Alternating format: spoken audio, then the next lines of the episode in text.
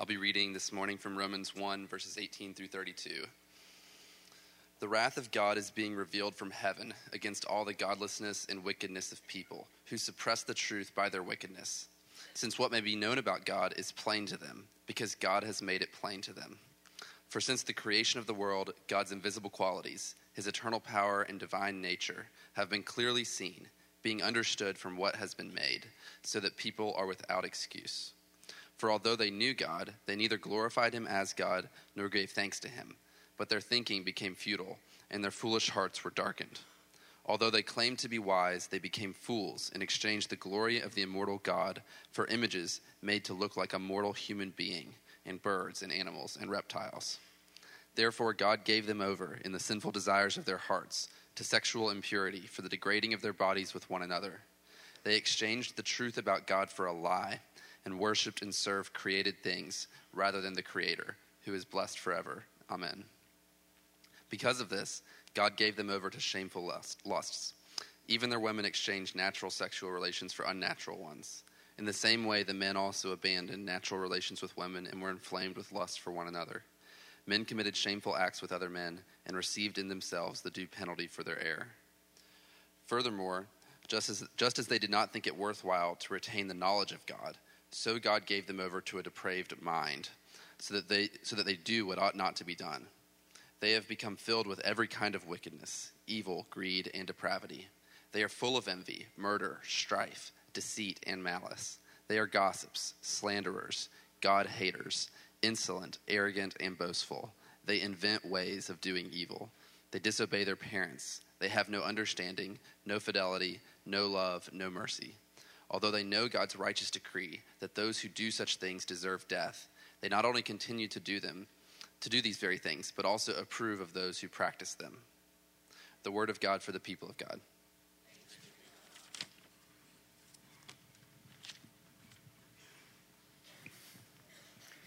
Alex, thanks a lot for that. Let's jump in, you guys. As you can see, this is quite a passage. So, uh, nothing keeps people away from Jesus Christ more than their ability or their, excuse me, their inability to see uh, their need for Him. Their inability, or I would say also their unwillingness to admit it. And, and also, think about this um, our morality can keep us as far away from Jesus Christ as our immorality. Jesus said himself, it's not the healthy that need a doctor, it's the sick that need a doctor. And so, what you're seeing here in, in Romans chapter 1, 18 through 32, is a, a real um, description of the sickness of the human race and God's response to it, a response of wrath. Now, I'm going to I'm to read a quick section of Scripture from a, a preacher from years and years ago about um, the wrath of God. Listen to this. The bow of God's wrath is bent and the arrow made ready on the string. And justice bends the arrow at your heart and strains the bow. And it is nothing but the mere pleasure of God, and that of an angry God, without promise, without any promise or obligation at all, that keeps the arrow one moment from being made drunk with your blood. How's that for encouragement? That's from a sermon called um, Sinners in the Hands of an Angry God by Jonathan Edwards. He was a preacher in the uh, in 1700s in um, New England. And his point was that God is, uh, God is a God of wrath in the sense that, and this is really critical to understand as we think about the, uh, the wrath of God. Now, moving into verses 18 through 20. Let me define closely the wrath of God. Wrath is not a characteristic of God. Of God. It's the response of a God who is both holy and loving against evil. In other words, God is much, much more angry at evil in our world than you and I are. Because God is holy and He loves His creation. And because God is loving and therefore loves the creature, evil that He sees he responds, his, his, his uh, response is wrath. Now, it's not a losing of the temper. It's not a flying into, the ra- uh, into a rage. It's not uncontrollable. No, it's, it's, the, it's the perfect response of a holy God against the evil that he sees. And God means to fully and finally destroy evil as he expresses his wrath again. Now, the Apostle Paul here is making very clear to us that God is going to, because he's holy, respond in wrath by moving against uh, wrath, uh, by moving against evil with his wrath to destroy it. He makes it very, very clear. Now, I want to say this to both Christians and non Christians. The story of the Bible is a God who is holy dealing with a people who are unholy, who him, takes it upon himself to reconcile a people to himself. And so, a God who is holy, responding to evil, is a God who's going to pour out his wrath. And if there's not a way to deal with our evil, then we will experience the wrath of God. And I want to say this uh, to sober all of us and not backpedal. Now, let me make it clear I'm not happy about the wrath of God. It, this is what God will do to evil. And I want to say this too. You want a God of wrath. And let me tell you why. Because evil is destroying us. And the way God is going to stop evil finally and fully and stop, stop it is he's going to destroy it. And it's going to be an outpouring of his wrath. So one person defined the wrath of God like this. It said, it's God's holy abhorrence towards evil. And think of it like this a lack of anger or wrath towards that which is wrong is actually a lack of love for people who are experiencing the wrong. Let me give you an example. Let's say you see racism against somebody, and I refuse to stand up against it. If I refuse to stand up against it, what I'm simply saying is, is I'm, I actually lack a love for the person who's experiencing the discrimination. I lack a love for them. And so, consequently, if I don't respond with, if you will, wrath against the evil of racism, what I'm really saying, what I'm really saying is I lack love for the person who's experiencing that racism. Martin Luther King put it like this. Listen to what he said. In the end, we will remember not the words of our enemies, but the silence of our friends. And do you know why he said that? Because friends who are silent are not friends at all. Because if there's evil, and I don't have a revulsion or uh, if I don't respond in anger and wrath towards that evil, I'm really showing a lack of love. And because God is a, a God of love, He's a God of holiness, He hates evil more than we do, and therefore the wrath of God is being revealed from heaven. And look at what Paul says here against all godlessness and wickedness of people who suppress the truth by their wickedness. Now, the word godless means exactly what it says. It simply means that a, person or a culture or however you want to say it, people have turned away from the living God and they're choosing to make their lives work apart from God. Now, godlessness means that I'm saying that God doesn't exist, but here's the problem. Because God, God does exist, I actually have to suppress the truth that He exists in order to act like He doesn't. Now, when I turn away from the living God, I'm, I am living a godless life. And as I move away from God, more and more I move away from the light. And so I embrace the darkness. In other words, it gets darker. It's darker. The, universe, uh, the solar system is much darker at Pluto than it is at, uh, at planet Earth. And so, as I move away in a godless lifestyle from the living God, I'm more and more embracing wickedness. And what Paul says here is the wrath of God is going to be revealed against godlessness, godlessness and wickedness of people who suppress the truth. And the reason we, again, have to suppress the truth is that God does exist, and to act as though He doesn't is a suppression of the fact that He does. And that's what Paul's saying. He goes on to say in 19 Since what be, may be made known about God is plain to them, because God's invisible qualities His eternal power and divine nature have been clearly seen, understood from what has been made. In other words, because God is the creator God, there is a general revelation of who God is, His glory and His power and His majesty and His perfection. You can see it in His creation. Anytime you have a creator, you can see by what he or she has created, you can see a lot about who the creator is. Let me give you an example.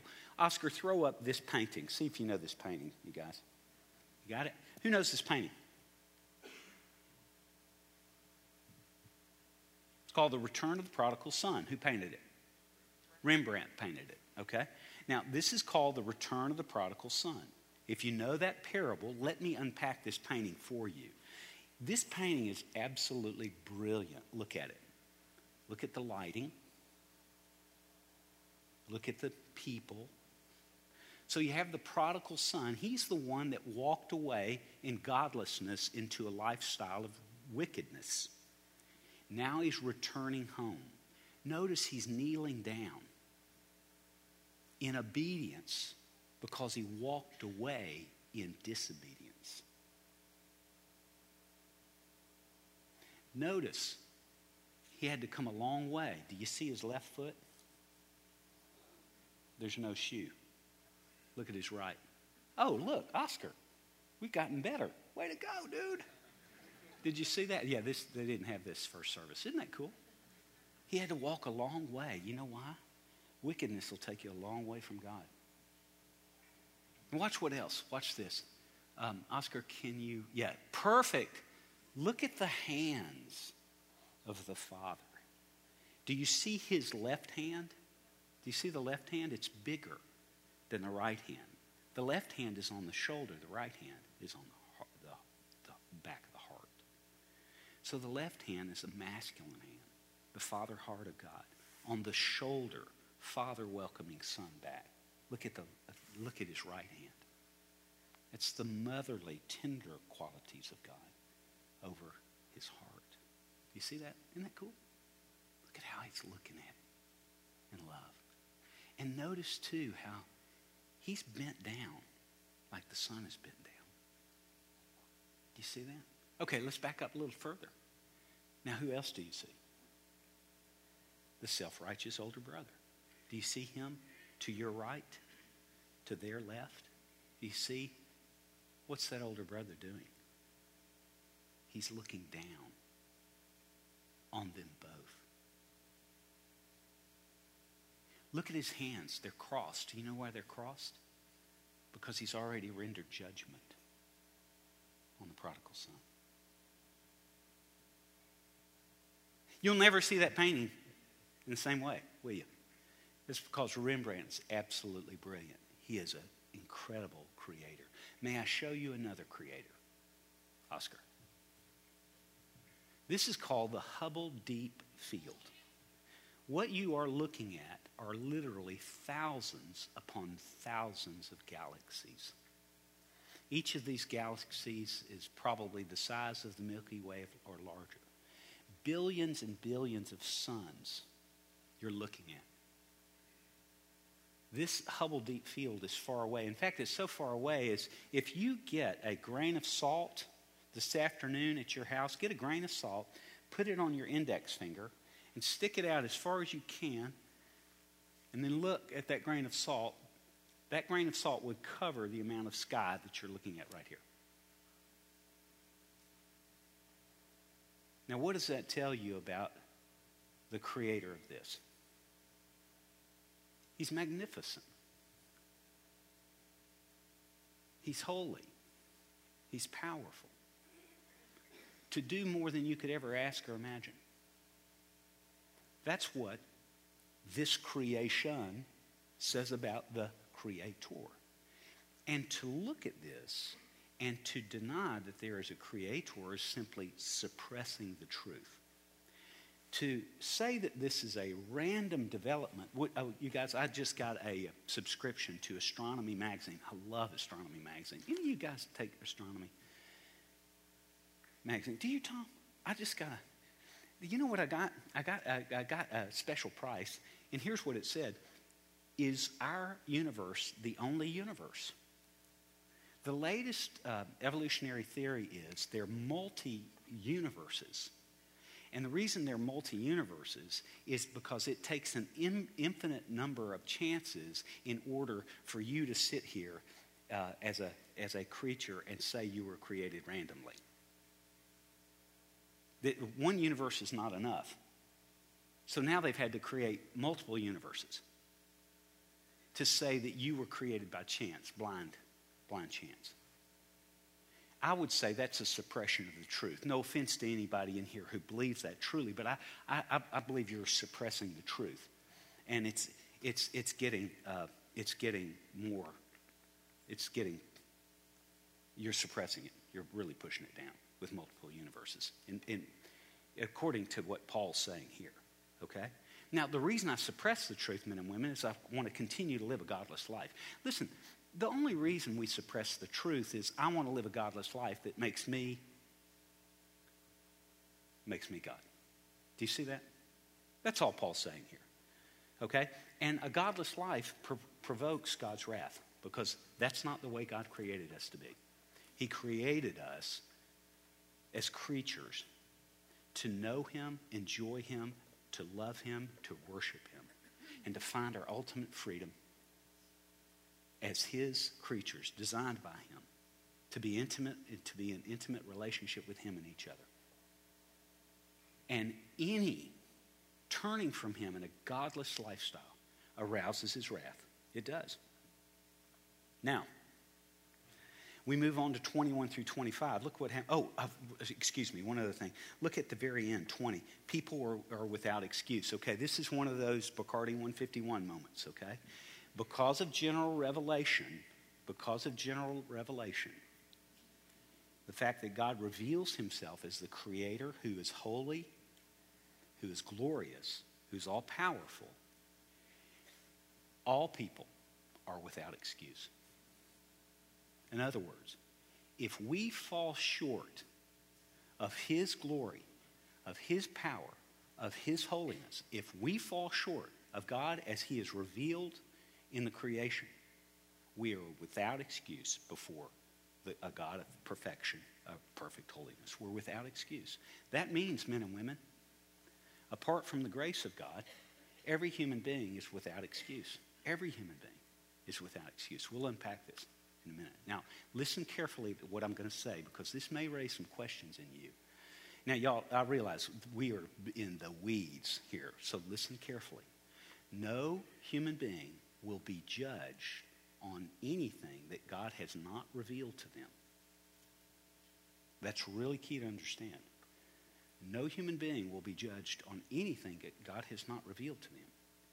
But general revelation is a revelation of God the Creator to all human beings. That's why human, all human beings are without excuse, because He is revealing Himself in general revelation. And we fall short. And so remember, you're not going to be judged on what you don't know. You're going to be judged on what you do know that you chose to reject. Okay? That's really key to understand. So let's move on. 21 through 25. Although they knew God, they neither glorified God nor gave thanks to him. Okay, so they suppressed the truth about God.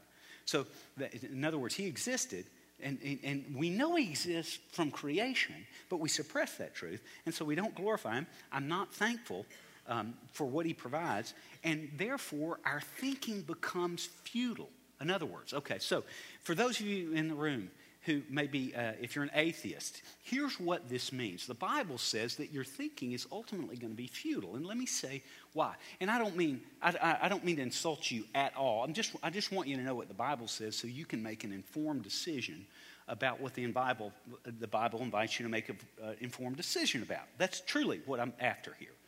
But the Bible says that your, your, your thinking will be futile if you turn away and live a godless life because you're never going to find facing away from God what you're ultimately looking for because you were created by God and therefore God is who you're ultimately looking for. See, you were created by Him, therefore you were made for Him, and you're never going to find what you're looking for apart from Him. Truly, your, your thinking's going to be futile. Let me give you an example. How many of you guys have read uh, The God Delusion by Richard Dawkins? Good. Oh, Dave, you've read it? I found it actually strengthened my faith in a lot of ways. And I would encourage you to read it because it's so important. We need to be respectful of people, and especially people of different opinion, because we, you can't base your opinion on what they think based on what somebody else who thinks what you think told you what they think. Did you catch that? Did you? I knew you would because I do it all the time. No, you need to hear it from the horse's mouth.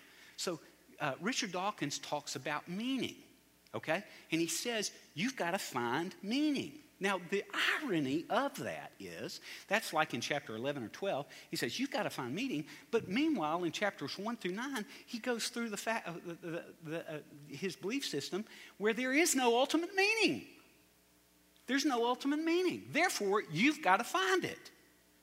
But here's where that is futile thinking. Why would you look for meaning if there's not meaning and you weren't made for it? Why would you look for it? Why would you care? Eat, drink, and be merry, for tomorrow we may die, Paul said somewhere else. You know? Do you see the fallacy there? And so if you if there's no meaning and yet he tells you to look for meaning, that means you've got to make up meaning. And let me just tell you, you're never going to find the meaning that you need trying to write it yourself. You're never going to be able to write that essay ever. Because you were not meant to define truth, you were meant to discover it. And that's all Paul's saying here. Notice he says their foolish hearts were darkened. That means this will go to the core of your being. It'll shake you to the core of your being. And then he goes on, he says, Although they claimed to be wise, they became fools and exchanged the glory of the immortal God for images made to look like animals. Now, you know what's interesting here is he's saying is he's saying this when we turn away from God, we exchange the glory of the, uh, of the immortal God, we turn away to godlessness. Do you know what we do? We start trying to find gods. You know why? Because you were made for God. So you're going to make something God. You might make where your child gets into high school in this town your God. Don't you love these applications? I think I think about it through the week just to wear y'all out, and me too. Oh, I, I listen. Oh, when I start confessing your idols, it's only because they're mine. So you know you're in good company if I've just named your idols. Uh, here's another one. How, how many of you guys are invested in Vanguard? It is, it's the greatest mutual fund investment because you can do it yourself. And I've put some money in Vanguard. And you know the Dow's up over 26,000. And I love to turn it on because when it comes up, it's always up. And I turn into Bilbo at Rivendell when he saw the ring in Frodo's hand. Remember that? Remember that? It scared the tea out of you? It scared the tea out of me. You remember that? It did. I'm sorry if you don't know it, go back. But it just you just want to bounce, you just want to grab it. Because somehow money is going to give me meaning and life and looks and happiness and joy. Hadn't it worked for you? You know, that's why there's never enough of it. Because there's never enough of an idol, because uh, enough of an idol is never enough. Idols just don't work. But yet, you're going to reach for them. If you're turned away from God, you're going to reach for anything you can to grab hold of. You really are. That's what will happen to us. And that's all Paul's saying here. Do you see? That's futility. Now, look at this. This is where it gets a little more dicey, okay? So we'll go into it, okay? Um, maybe we'll run out of time, though. So look at verse 24. Therefore, God gave them over. No, I laugh. I really want to, I want to share pastorally from these tougher issues that we'll get into, okay? So look, uh, therefore, God gave them over. Now, the phrase gave them over means this it means basically that we're moving in a direction and the Lord took his hands off of us. Okay? Now, that's partly a judicial move. In other words, in his wrath, he simply lets us go our own way and things become more and more unraveled. It gets more and more difficult, more and more wicked the further away you move from the light. Okay? So it's a judicial move to give them over. He gives them over in the sense that he lets them go their own way. And when they're moving away from God, that's not a good thing. Okay? I would also suggest it's a merciful move. in that he lets me go my own way, and then I experience that way apart from him, much like we saw with the prodigal son. He ended up in the pigsty, and then he came to his senses. That happened for me. I came to my senses at 22 after I graduated college. College was the pigsty. Afterwards, you know, I, I had to have something. And at a very point, painful point in my life, I said, you know, Jesus, I can live without her. Her, you know, the God, the woman was my God. I can live without her, but I can't live without you. And boy, idols die hard. And they punish you as they're taking their last breaths. Oh, man. But I tell you, the reason they die hard is we cling so darn tight. We really do. But it's a mercy killing. When God kills your idols, it may feel like He's killing you, but no, He's bringing you life. Because your idols will ultimately destroy you. Now, notice what it says here. He gave them over in the sinful desires of their hearts to sexual impurity for the degrading of their bodies. Okay?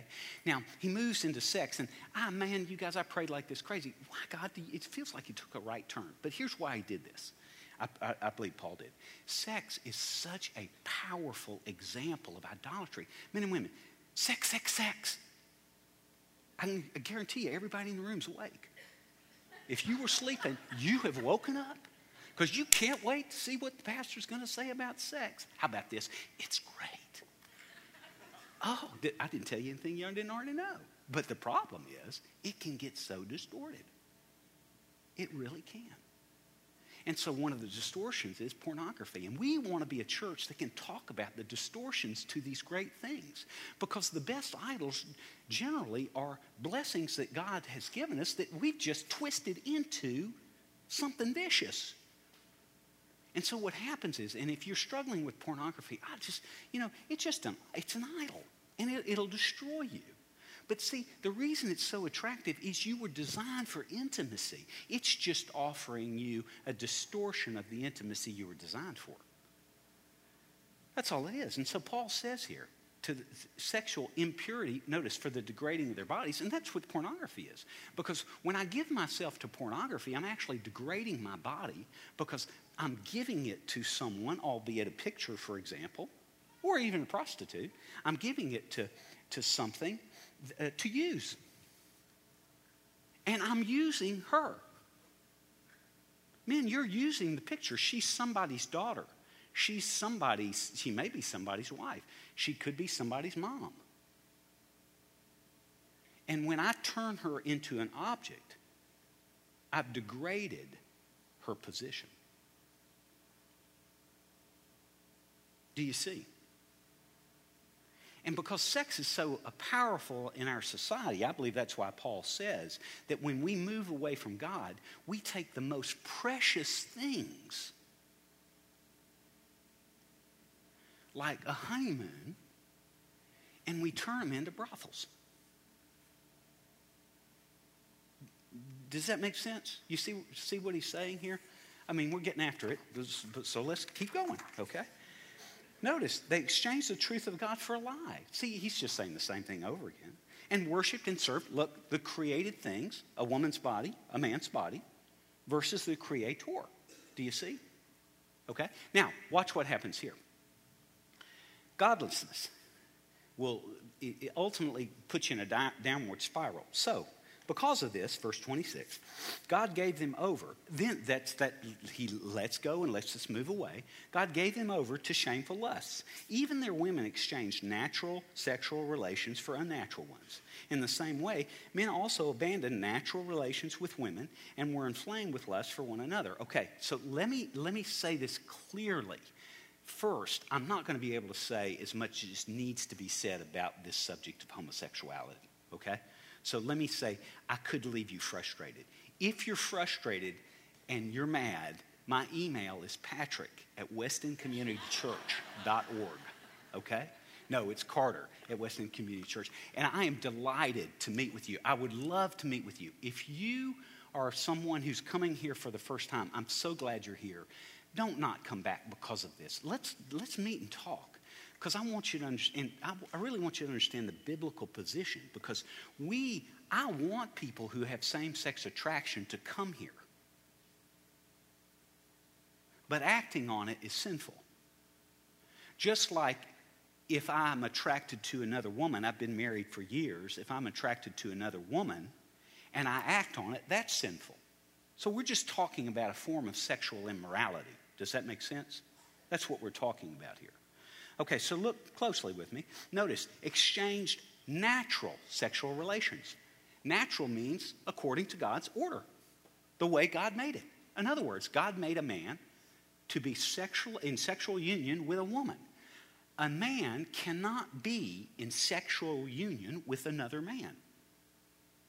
Now they can a man can't have sex with a man. And a woman can't have sex with a woman because God didn't design it like that.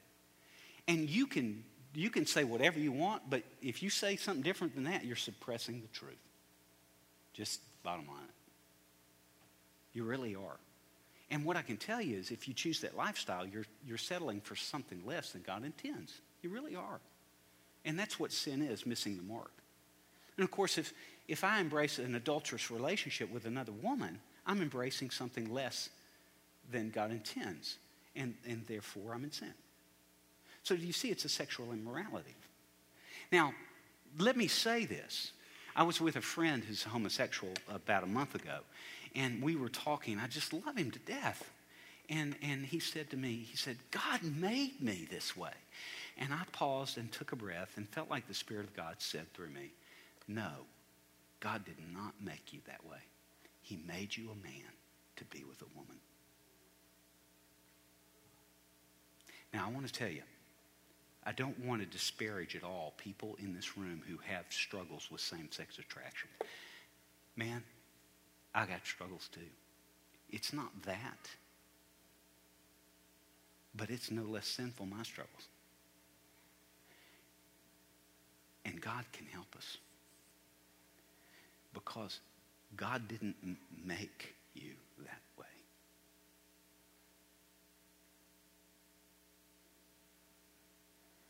God designed us to live for His glory. And when we don't, we are godless and we embrace wickedness. And that's what's key to see here. Now, notice here, listen to this. Uh, okay, look at this 28. God gave them over to a depraved mind. That just means they're not thinking rightly. Now, listen to this. I want to read all these to you. Just sit back in your chair and enjoy it. You ready? Here we go. Every kind of wickedness, evil, greed, depravity, they're full of envy, murder, strife, deceit, malice. Malice. They're gossips, slanderers, God haters, insolent, arrogant, boastful. They invent ways of doing evil. They disobey their parents. Oh, I love that one right in there, don't you, parents? Isn't that great? Just kidding. They have no understanding, no fidelity, no love, no mercy. Uh, although they know God's righteous decree, they only continue to do these things. They suppress the truth. Now, there are 21 things here described. Now, do you know what uh, Paul's doing here? He's calling all of us out. You know, when I first saw this, you know what my first response was, you guys? Well, I'm not that bad. That's the first thing I thought. How about y'all? When Alex was reading this, were you thinking, I'm not that bad? If you thought that, if you're willing to confess it, you come up and we'll talk about it together. Let me tell you what's wrong with you because it's wrong with me too. If you thought you weren't that bad like I did, you know what the problem is? We're worse than we think. That's the problem. We're always worse than we think. And God's always better than you could dream. That's what you need to know. Now, let me show you how this works. This is so beautiful. Okay, we're without excuse. And my sin arouses the wrath of God. But watch this. Put it up there, Oscar. Look at this passage. This is how 1 through 17 links with 18 through 32. For I am not ashamed of the gospel. Why, Paul? For it's the power of God for the salvation of everyone who believes. For in the gospel, the righteousness of God is revealed, a righteousness that's demanded of me. the righteousness of God is revealed from faith to faith. And a righteous person can actually find that righteous by faith, not by my works. Because if it's on my works, I'm 18 through 32 and I'm without excuse. But if it's by faith, then that righteousness is credited to me. Why do I need that righteousness? And by the way, you know what that righteousness is? Jesus. The person and the work of the Lord Jesus Christ. God the Son took on flesh and became fully human without ceasing to be God. He was the God man. And so he lived the life of perfect righteousness. When he died on the cross, he took the sin of anybody in this room who would believe in him on himself. And he endured 18. The wrath of God was revealed on Jesus. Now, while that wrath was revealed on him, if you have your faith in him, the sin he took from you is the righteousness he gave to you. He gives you his righteousness. And so, you live by faith in Christ's righteousness, not your own. You're completely forgiven. You're declared righteous. And the reason you need it, and I need Jesus, is the wrath of God is being revealed against ungodliness. Let's pray.